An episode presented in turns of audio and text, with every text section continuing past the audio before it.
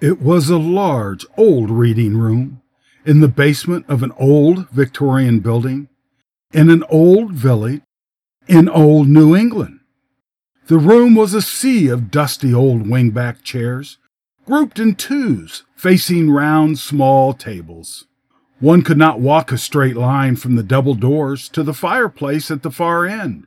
A dozen people could be in the room and not see anyone else but the person opposite. This was the hometown of an obscure writer of short, weird fiction from the turn of the last century. And I thought these stories from original manuscripts would be a crowning addition to my thesis on Transitional Short Fiction of the Late nineteenth and Early twentieth Century. It was to be my grand opus, and would cement my position as the rising star of the English department. But time was short. It had taken me hours to navigate the narrow country roads to get here. Why did these types of writers always live in such backwater places? I arrived in time to stick my foot in the door, just as the old maid librarian was closing it. After a few minutes of very picturesque begging and pleading, she showed me to the archive room, which was next to the reading room, and left, telling me to lock the door on my way out. After an hour of collecting material, I dragged it to the empty reading room and sat down to my study. I was tired and must have fallen asleep, because suddenly I was shocked awake by a deep voice which seemed to come from a wingback chair on the other side of the room. These stories are much more interesting when they are heard rather than read, it said. Listen, and you'll hear what I mean. Here is a famous story with relevance for today. The Mask of the Red Death by Edgar Allan Poe. The Red Death had long devastated the country. No pestilence had ever been so fatal or so hideous. Blood was its avatar and its seal, the redness and the horror of blood. There were sharp pains and sudden dizziness, and then profuse bleeding at the pores with dissolution. The scarlet stains upon the body, and especially upon the face of the victim, were the pest band which shut him out from the aid and from the sympathy of his fellow man. And the whole seizure, progress, and termination of the disease were the incidents of half an hour. But the Prince Prospero was happy and dauntless, and was sagacious.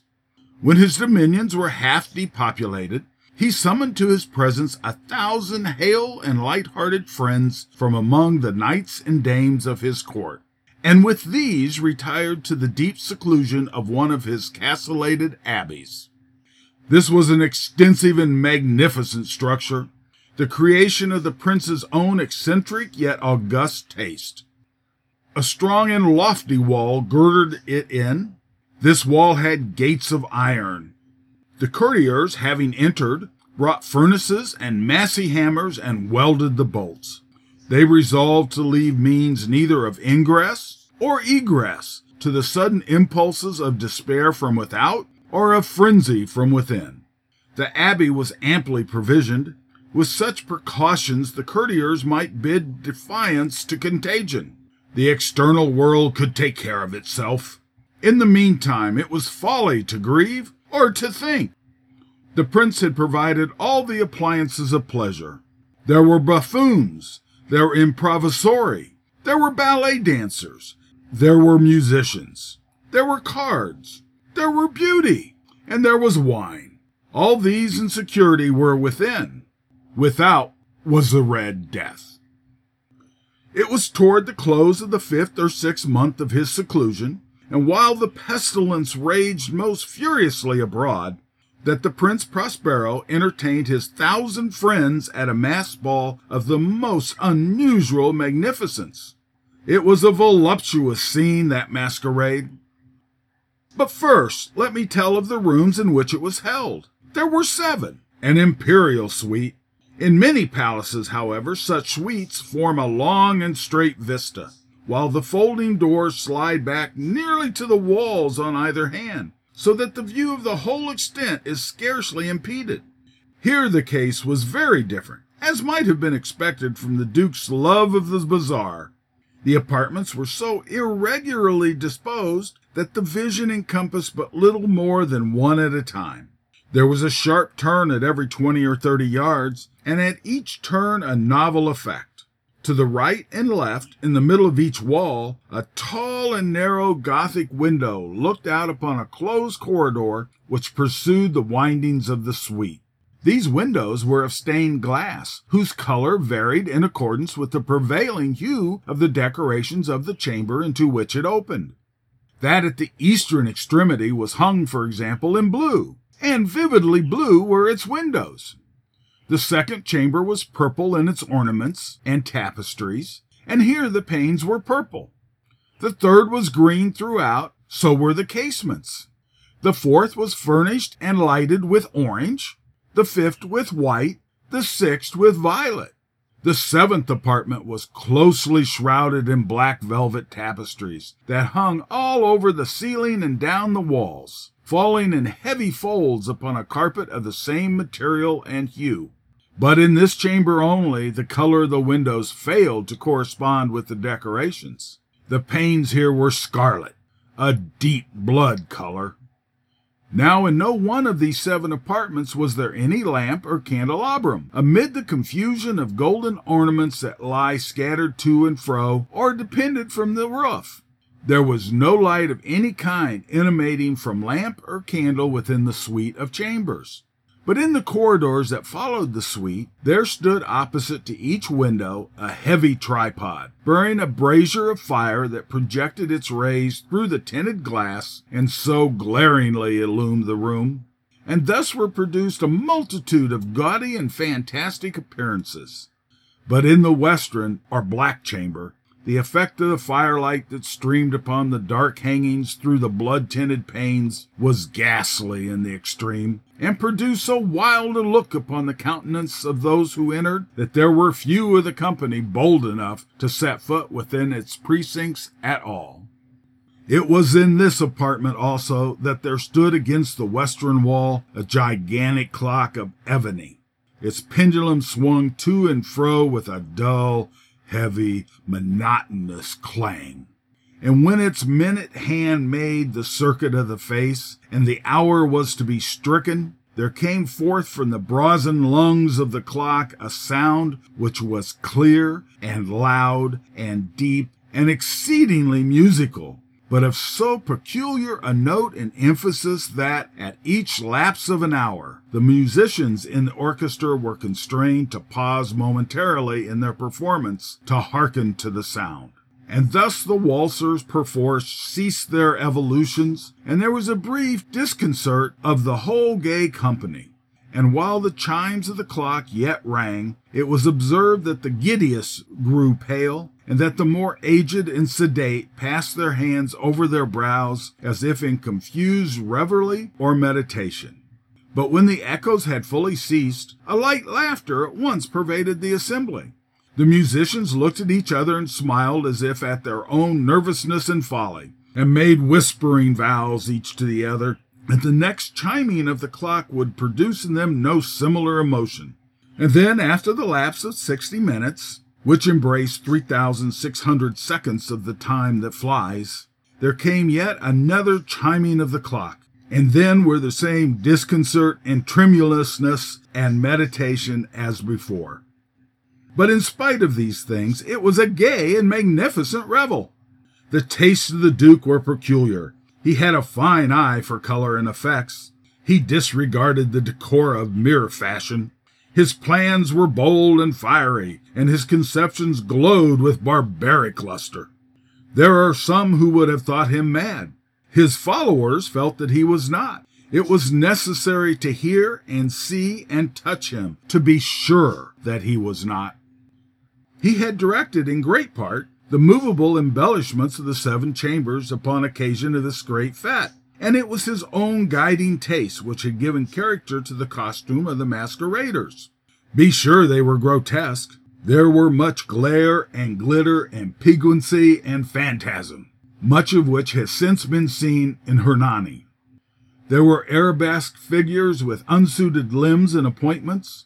There were delirious fantasies such as the madman fashions. And there was much of the beautiful, much of the wanton, much of the bizarre, something of the terrible, and not a little of that which might have excited disgust. To and fro in the seven chambers there stalked, in fact, a multitude of dreams. And these, the dreams, withered in and about, taking hue from the rooms, and causing the wild music of the orchestra to seem as the echo of their steps. And anon there strikes the ebony clock which stands in the hall of the velvet, and then momentarily all is still, all is silent, save the voice of the clock. The dreams are stiff frozen as they stand, but the echoes of the chimes die away. They have endured but an instant, and a light, half-subdued laughter floats after them as they depart. And now again the music swells, and the dreams live and writhe to and fro more merrily than ever, taking hue from the many tinted windows through which stream the rays from the tripods. But to the chamber which lies most westerly of the seven, there are now none of the maskers who venture. The night is waning away, and there flows a ruddier light through the blood-colored panes, and the blackness of the sable drapery appalls, and to him whose foot falls upon the sable carpet there comes from the near clock of ebony a muffled peal, more solemnly emphatic than any which reaches their ears who indulge in the more remote gaieties of the other apartments. But these other apartments were densely crowded, and in them beat feverishly the heart of life, and the revel went whirlingly on until at length was sounded the twelfth hour upon the clock, and then the music ceased, as I have told, and the evolutions of the waltzers were quieted, and there was an uneasy cessation of all things as before. But now there were twelve strokes to be sounded by the bell of the clock, and thus it happened. Perhaps that more of thought crept with more of time into the meditations of the thoughtful among those who reveled, and thus again it happened perhaps that before the last echoes of the last chime had utterly sunk into silence, there were many individuals in the crowd who had found leisure to become aware of the presence of a masked figure, which had arrested the attention of no single individual before. And the rumor of this new presence having spread itself whisperly around, there arose at length from the whole company a buzz or murmur, expressive at first of disapprobation and surprise, and finally of terror, of horror, and of disgust. In an assembly of phantasms such as I have painted, it may well be supposed that no ordinary appearance would have excited such sensation. In truth, the masquerade license of the night was nearly unlimited. But the figure in question had out-heralded Herod, and gone beyond the bounds of even the prince's indefinite decorum. There were chords in the heart of the most reckless which cannot be touched without emotion. Even with the utterly lost, to whom life and death are equally jests, there are matters of which no jest can be properly made. The whole company, indeed, seemed now deeply to feel that in the costume and bearing of the stranger neither wit nor propriety existed.